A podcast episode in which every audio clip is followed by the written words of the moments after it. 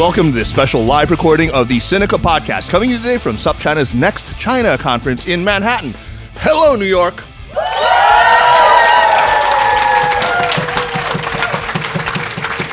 All right. I'm Kaiser Kuo, joined by the former ambassador to Ukraine, Jeremy Bad News Goldkorn, just back from his testimony at the impeachment hearings on Capitol Hill. Jeremy, thank you for your great nonpartisan service. And um, would you greet the people, please? These are getting more ridiculous each time, Kaiser. Hello, people. I'm feeling very guilty. This is a carbon crime I have before me. Oh, no. We're in the, the city where you could make whiskey out of the tap water. It's so fine. And we're drinking water from Norway. Anyway. Yeah, that's really. Greta would not approve. no, indeed. Uh, Jeremy is, of course, editor in chief of SupChina, which has been powering our podcast now for three and a half wonderful years. Thank you all for being here to show your support for what SupChina and Sinica have been doing for all these years. So thanks very much. Give yourselves a hand. So today we are delighted to be joined by Yang Yang Cheng, who is one of the real rising stars writing in English today about Ch- uh, China and science. Um, we are incredibly proud. Uh, I think, as an editor, it's my proudest achievement to have nabbed her as a regular columnist. and she writes a column for us every month, which I think is one of the things we do that I is an absolute must read. Um, Yang Yang, as mentioned, is a uh, particle physicist, a postdoctoral research associate uh, uh, at Cornell University. But she is also an essayist, as I mentioned, and she has written very poignantly about her experiences as a Chinese born scientist working in the United States and her perspectives and reflections on the country of her birth. Yang Yang, welcome to Sinica. The honor is all mine. you have written uh, about this for us, but for the lis- uh, for our listeners who haven't actually read it, and if you haven't, please uh, go and read it right after this. It's a piece called "Thicker Than Blood," um, and it talks about where you were originally from, uh, what you did when you first moved to the U.S., and what the transition was like. But just before you answer that, I want to know what does a particle physicist do every day? Um, we look at particles. Uh, well, not quite. Um, so, particle physics is one of the most fundamental branches of basic science. So, we look at the most basic components of nature and their interactions. And I, uh, for the past 10 years and counting, I've been working on the Large Hadron Collider located at the Swiss-French border, but I've been based in the US because the collaborations have dozens of member states, hundreds of institutions, and thousands of collaborators on one experiment. And because uh, the experiment itself is based in Europe, and a lot of my colleagues are, so my day usually starts at, um, well, it ends and starts at 3 a.m. when I send the last batch of emails to my colleagues in Europe. I go to sleep, and when I wake up, they have responded, so I feel I've made progress in my sleep. And um, uh, sometimes we have morning meetings, and this is to accommodate uh, people in different time zones. And um, when I'm sitting in front of the computer and doing work itself, I, I write code, and whether that's for uh, simulating a piece of particle detector, because I do a lot of upgrade work for particle detectors, or it is uh, looking at collision data or simulation data to see if nature has any surprises for us. And as a postdoctoral researcher, I also work with a lot of students. So I supervise students from anywhere from uh, their PhD thesis work to uh, freshman undergraduates, and I think about topics that are meaningful for them, and and we work together. And so this uh, usually stretches into any time into the day. and I'm a very bad example that I say do as I say, don't do as I do, but I do sometimes have meetings with my students after midnight. Ooh. Wow, I think I'm glad I'm not one of your students. Would you like to answer the first part of the question, which was, um, can you talk a little bit about your piece, Thicker Than Blood? About your experiences first coming to the United States. Which one would you like me to ask? Your experiences first. first. Uh, my experience first coming to the United States. Yeah, which is you know talked about in that essay, isn't it? Yeah. Um, somewhat tangentially. So um, I came to the U.S. Uh, in August of 2009 for my PhD at University of Chicago, and I think this is uh, this is interesting. I wrote uh, so I'll answer these two ten, um, together. So uh, the piece "Thicker Than Blood," as the title suggests, is a piece about menstruation, and um, I wrote that topic because I was having this conversation with my colleagues at um, in physics here earlier this year. This was my March column, and uh, we were talking about. Um, if we invite uh, women speakers and if we schedule conferences and we are not taking enough consideration of, of, of women's needs and as well as like childcare, etc. And so that's where uh, I, I brought up the topic of menstruation. And uh, my dear uh, white American male colleagues, bless their heart, were very uncomfortable and it was something that they've never thought about in their lives. And so I just told them that as long as there are women still dying in menstrual huts, there are girls who are dropping out of school when they get their period because they don't have enough care. As long as uh, vi- uh, gender-based violence is still an epidemic and rape is still a weapon of war, I'm going to write 3,000 words on menstruation as a declaration to the patriarchy. And, and so um, that's where it came from, but it was written in the context of uh, three generations of women in my family, or rather four, ge- four generations my great grandmother, my grandmother, my mother, and I, and how we are bound by, by blood, and how we um, grew up in very different times in Chinese history, facing different um, problems. And towards the end, it's about my physics career. So I've been very open in talking about this that my, uh, my career in physics has not been encouraged by my immediate family and um, I'm raised. Uh, I was raised by a single mother, and in particular, my mother. Um, in my entire career, I think now a little bit less, but my entire PhD, she was waiting for me to drop out, go back to China, and be a high school English teacher. And so, um, so, so I wrote about in that context of how like a strong, ambitious, capable woman still internalize these uh, gender-based biases, and um, and I've uh, written about this tangentially to some extent. So I'm. Um, I don't deny this that my mother and I we have a deep bond, but we also have a very complex relationship, and that factors into my experience when I arrived in the U.S. When I um, I remember when I stepped off the plane at O'Hare, and I messaged my folks back home was like. Chicago felt like home immediately. It was it was the first place I've ever lived that I felt a sense of belonging and a sense of security. And and I say that people say, "Oh, you lived I already lived 19 years in China, but um, it took an ocean and two borders to um, give myself that sense of um, of liberation. And um, and and this is something I reflect on a lot because I am deeply grateful to this country, meaning United States, for the life and career I've been able to have here. But um, I think gratitude itself does not absolve America of um, of its own ills. And I think one thing that is particularly tricky but also important for first generation immigrants is to think about how when we are trying to have Amer- um, be accepted by America, not also accept America's biases and prejudices as a part of this integration process. Very well said. Uh, borders, national borders, are something that come up again and again in your in your writing. Your essays uh, have a recurrent theme in them about sort of the tensions between a science that you dream of that is sort of unbounded and cosmopolitan, essentially, yeah, an international, a transnational endeavor, and on the other hand, uh, of the realities of a science that often is too much bounded by national borders. And your efforts to navigate this tension between these two things is one of the things that I think gives your essays uh, a lot of their power and uh, the reason why they're so very compelling. Uh, one of the essays that you wrote uh, talked about a Pakistani born, uh, uh, was actually probably born before partition, so probably born in a part of India then that is now part of Pakistan, uh, a gentleman by the name of Muhammad Abdus Salam. And in that essay, interestingly, you, you sort of candidly admit that when he was being considered for the Nobel, he was up against Chinese scientists, and you did take sort of a nationalist side in it. Is it okay? Is it is it necessarily some you know morally problematic to feel pride in the accomplishments of quote unquote Chinese science? Uh, and, and if so, what is problematic about those feelings?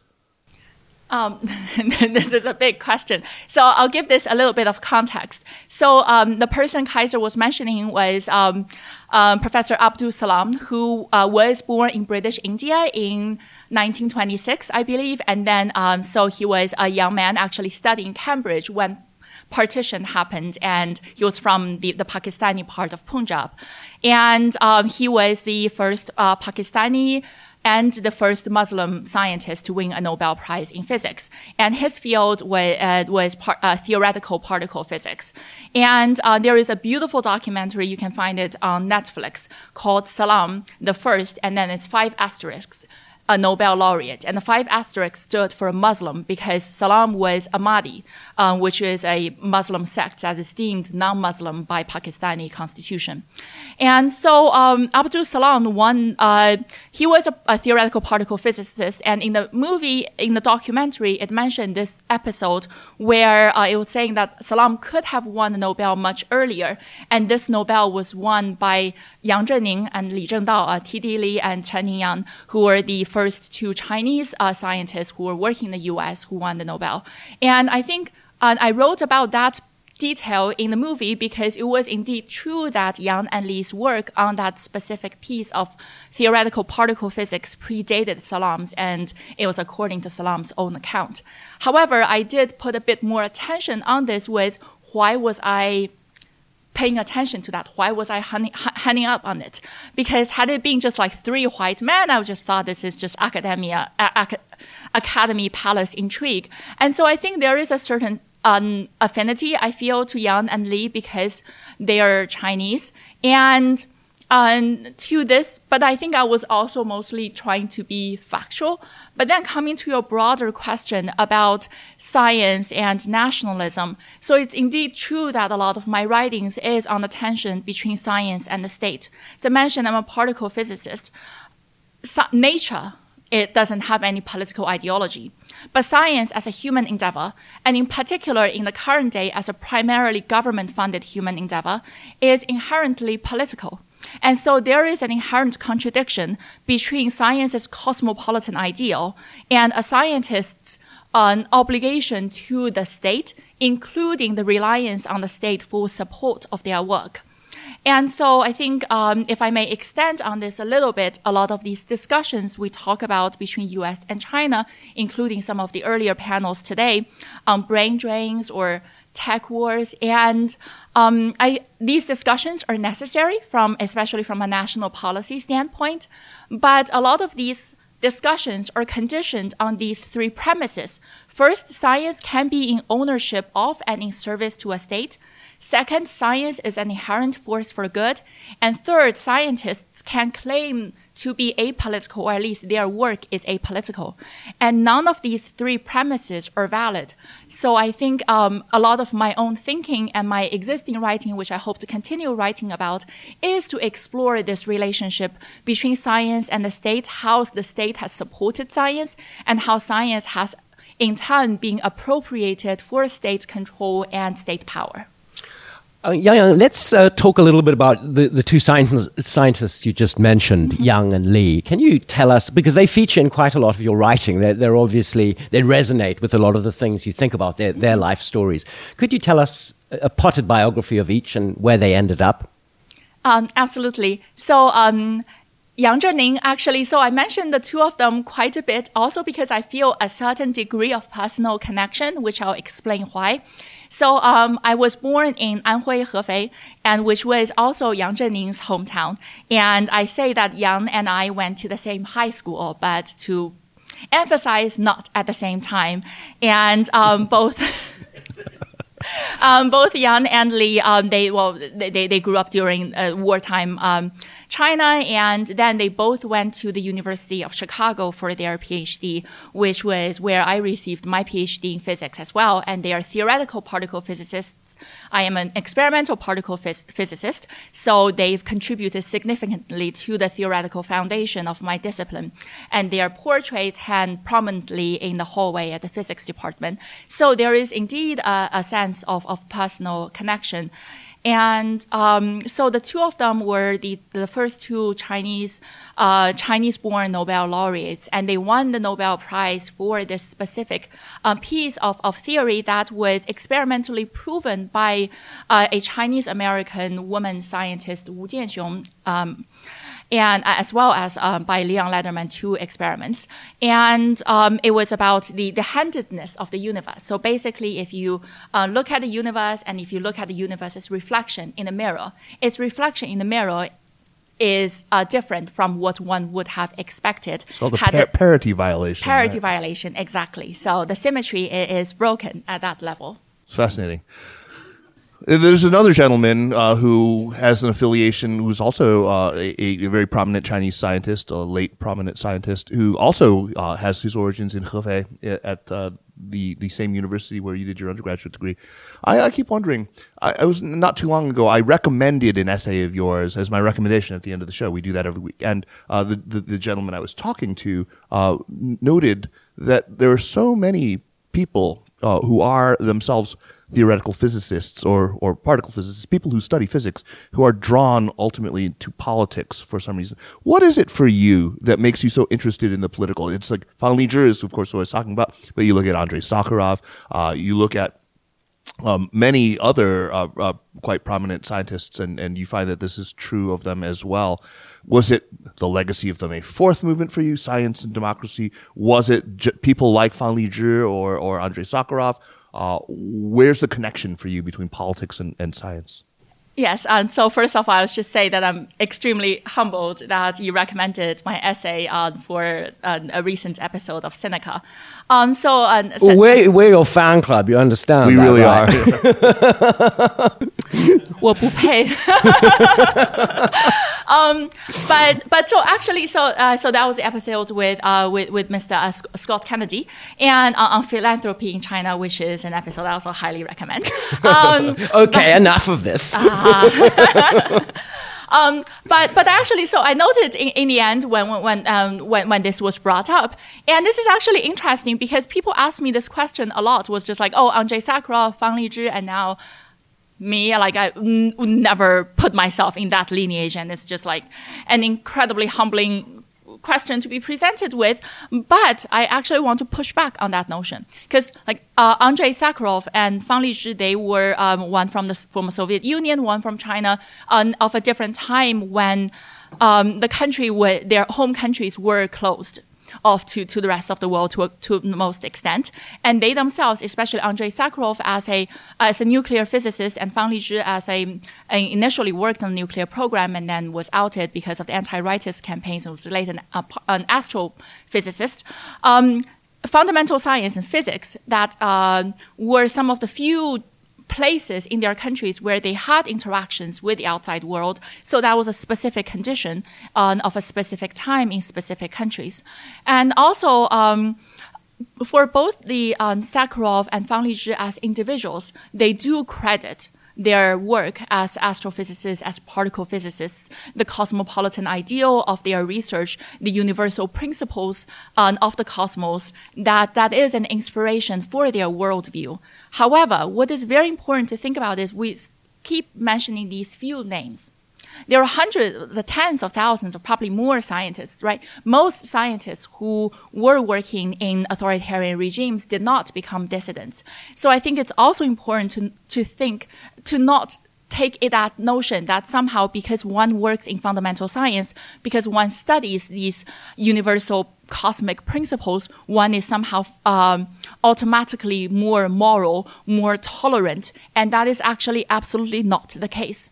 And uh, finally, coming to myself, this is actually interesting because when I was growing up in China as a young child, I was interested in a lot of things both politics and the natural world. And I've um, written and spoken about this as well that I always said, had I grown up in a free country, I probably wouldn't have become a scientist. Not because I wasn't intrigued by the mysteries of nature, but I had so many different interests. But there were these career paths that I felt my country had denied me. I couldn't become a politician without free elections, couldn't become a journalist without freedom of the press. I couldn't, um, so I, I, thought I would uh, study fundamental science because I was one of the few disciplines without financial uh, resources that I could pursue without compromise. And I became a particle physicist, in particular as a collider particle physicist. It's partly I'm intrigued by the end of our research, the, the, the most fundamental questions about the origins and evolutions of our universe, but also by the means of it. As I mentioned, we work in large international collaborations with dozens of countries and hundreds of institutions. So there is a, cer- a degree of uh, international diplomacy and and and international uh, politics and dynamics in it as well. And I find that absolutely fascinating. Um, yeah, we, we mentioned Sakharov and uh, Fang Lizhi. Mm-hmm. Um, you know, your, your writing is quite political and often quite critical of China. Um, are you ever accused of being anti-China? Ha- has your writing, particularly for us, since it's been published monthly, and a fair bit of it is extremely critical of your country of your birth, has that had any effects on your career, your friendships, uh, the way you look at the world, the way other people look at you? Mm, this is an um, interesting question. Um, Um, and it has so many different components in it, right? First, have I ever been accused of anti-China? Yes. Um, and I do not pay that much attention to uh, to internet trolls. I am aware of of uh, of some of these things happening. Um, and, and since we're, we're talking about this, it's, it's actually interesting because uh, when I first started writing people because of their prejudices and think, uh, because I'm a scientist and I write about policy and without like my profile pictures or anything, they just assume I'm a guy. And, and the kind of um, um, criticism I get are, are usually uh, you're, you're anti-China, you're a spy, or you're stupid.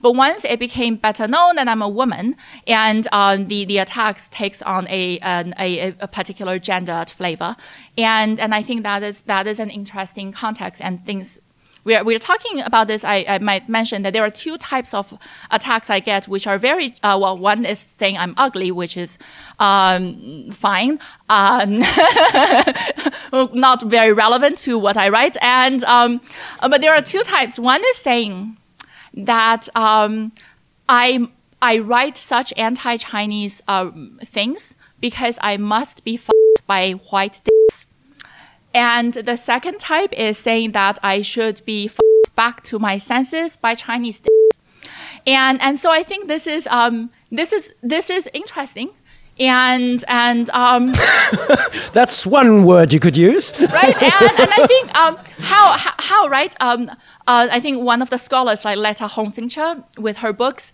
"Leftover Women" and "Betraying Big Brother," like um, as an example, right? There is this connection between authoritarianism, nationalism, and it has a patriarchal sense to it why I mentioned earlier that rape is a weapon of war and women's bodies take on this connotation of borders.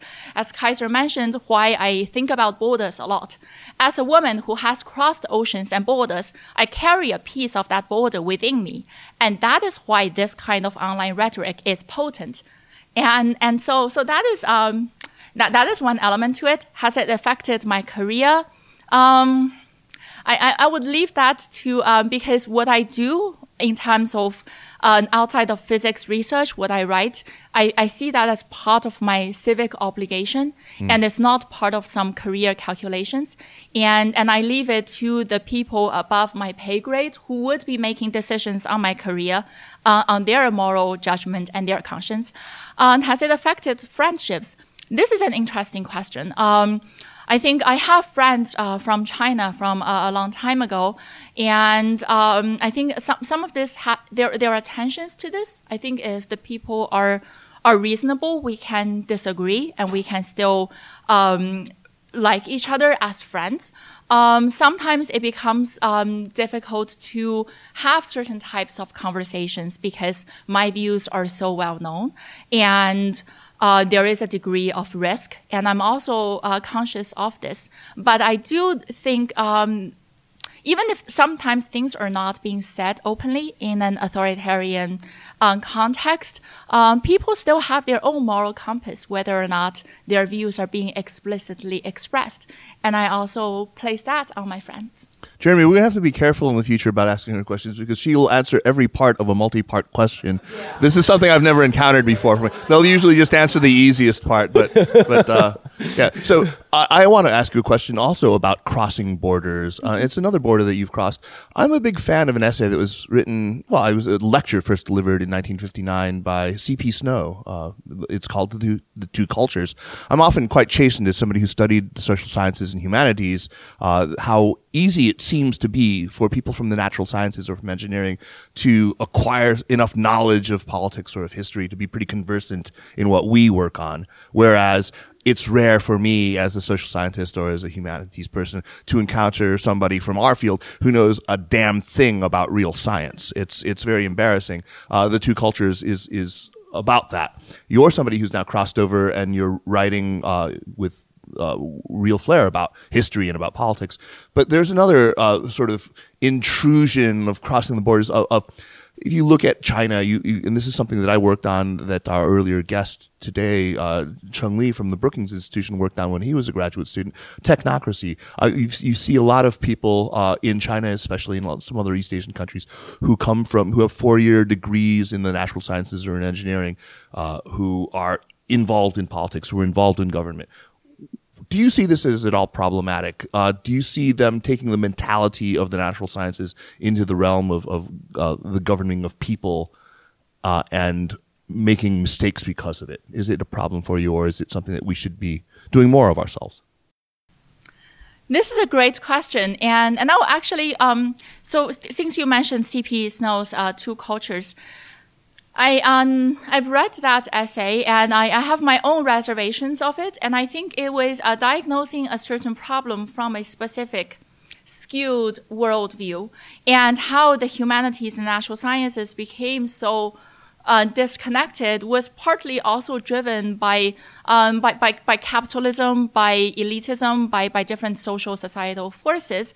And, and it was um, the idea that they are separate um, is is somehow it's also an elitist and um, privileged worldview held like C.P. Snow was a white man. And if you think about um, in, from like traditional early imperial times in China, when people think about how the cosmos and the state and the body are connected and reflect each other. So I don't, I don't see that as a fundamental thing that these are separate. Mm. And then coming to your part about uh, te- uh, techno uh, technocracy, te- yeah. technocracy, and um, so I, I, I think this is I actually put it this way. I think it's less a problem of applying uh, natural sciences or science and engineering to policy than there it reflects the inherent biases in science and, and technology itself. So one example I would give is the one child policy. I myself right. am a, a, product of it. And it was first came up, uh, the idea came up in in the late 70s and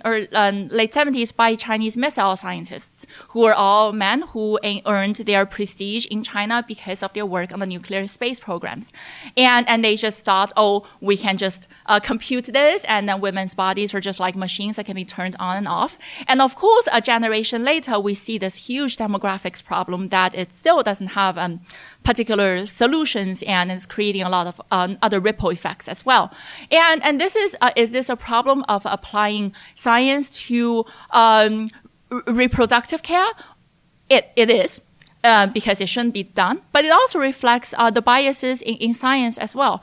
Um, that uh, the missile, uh, if you think about weapons scientists, um, there is an inherently gendered and racialized um, biases in their work. And so I think I myself, as a young Chinese woman who works in still a male dominated and white male dominated world, I walk through these fault lines a lot in my own career. And, and it's also what motivates me to write, um, to bring this perspective, to shed light on some of these inherent structural biases. Yeah, and this morning our keynote, David Ho, spoke uh, mm-hmm. very eloquently and perhaps more importantly, very precisely about uh, something that I've talked to you about before that's going on in this country, which is the targeting of uh, Chinese, ethnically Chinese scientists. Um, but I'm interested to um, uh, talk to you about your comments at that time because you gave me the sense that you haven't had any problems in your own career in the United States. Is that, is that still the case, or are you starting to feel that there is some kind of a chill in the air for ethnically Chinese scientists in America? I, I am actually asked this question a lot, and um, I don't want to dim- dismiss anybody's uh, individual experiences, but I also think this is there's a silver lining to this that this is a moment of reckoning for the scientific community and and for people in the policy world. And uh, sometimes I'm disappointed in the way these discussions are being framed rather narrowly and and and nationalistically that misses some of these. Uh, more important or deeper questions that should be asked.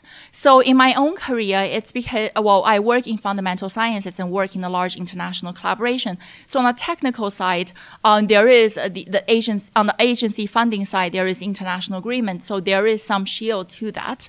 Um, I, I, I, shouldn't deny that uh, there are, there are tensions and I know that some of my colleagues also feel it.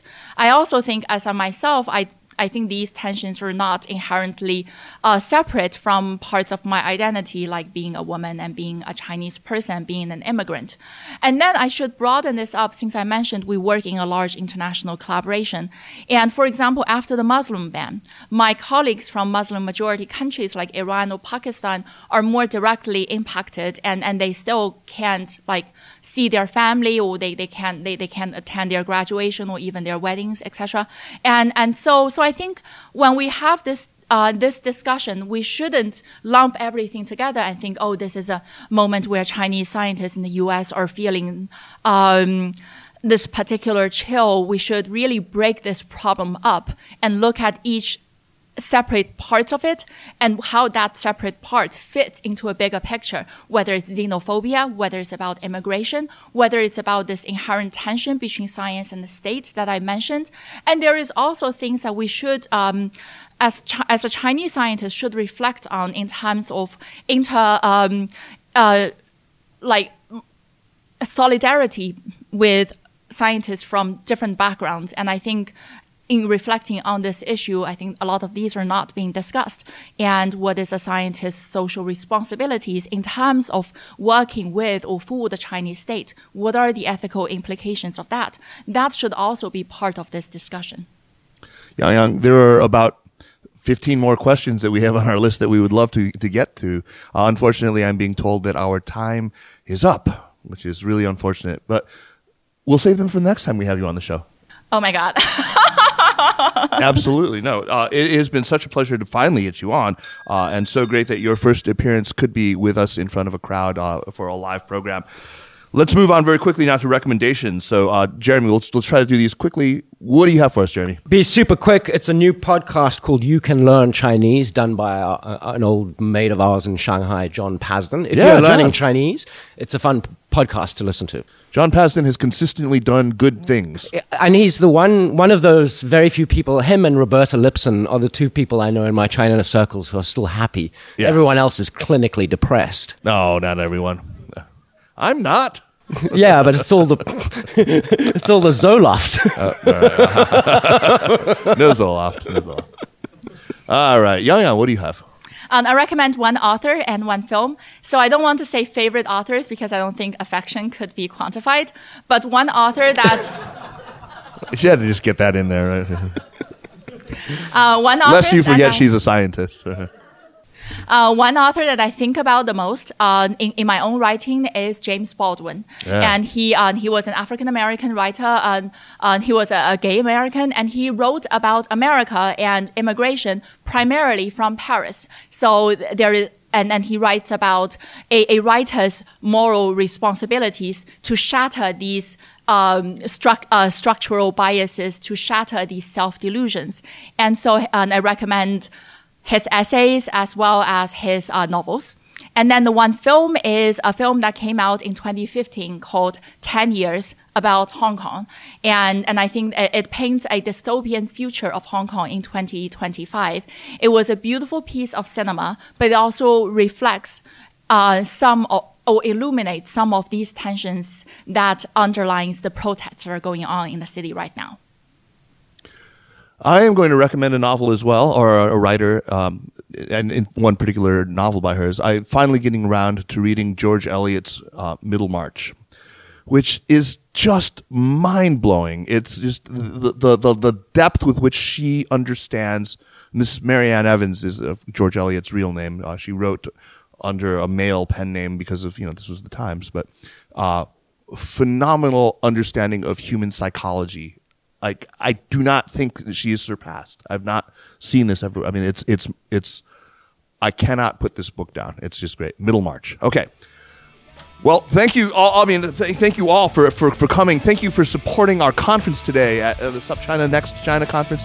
Thank you all for sticking around until the very end. Thank you so much, Yang Yang, for, for having us, for, for, for joining us here. Uh, and uh, we will see you next time.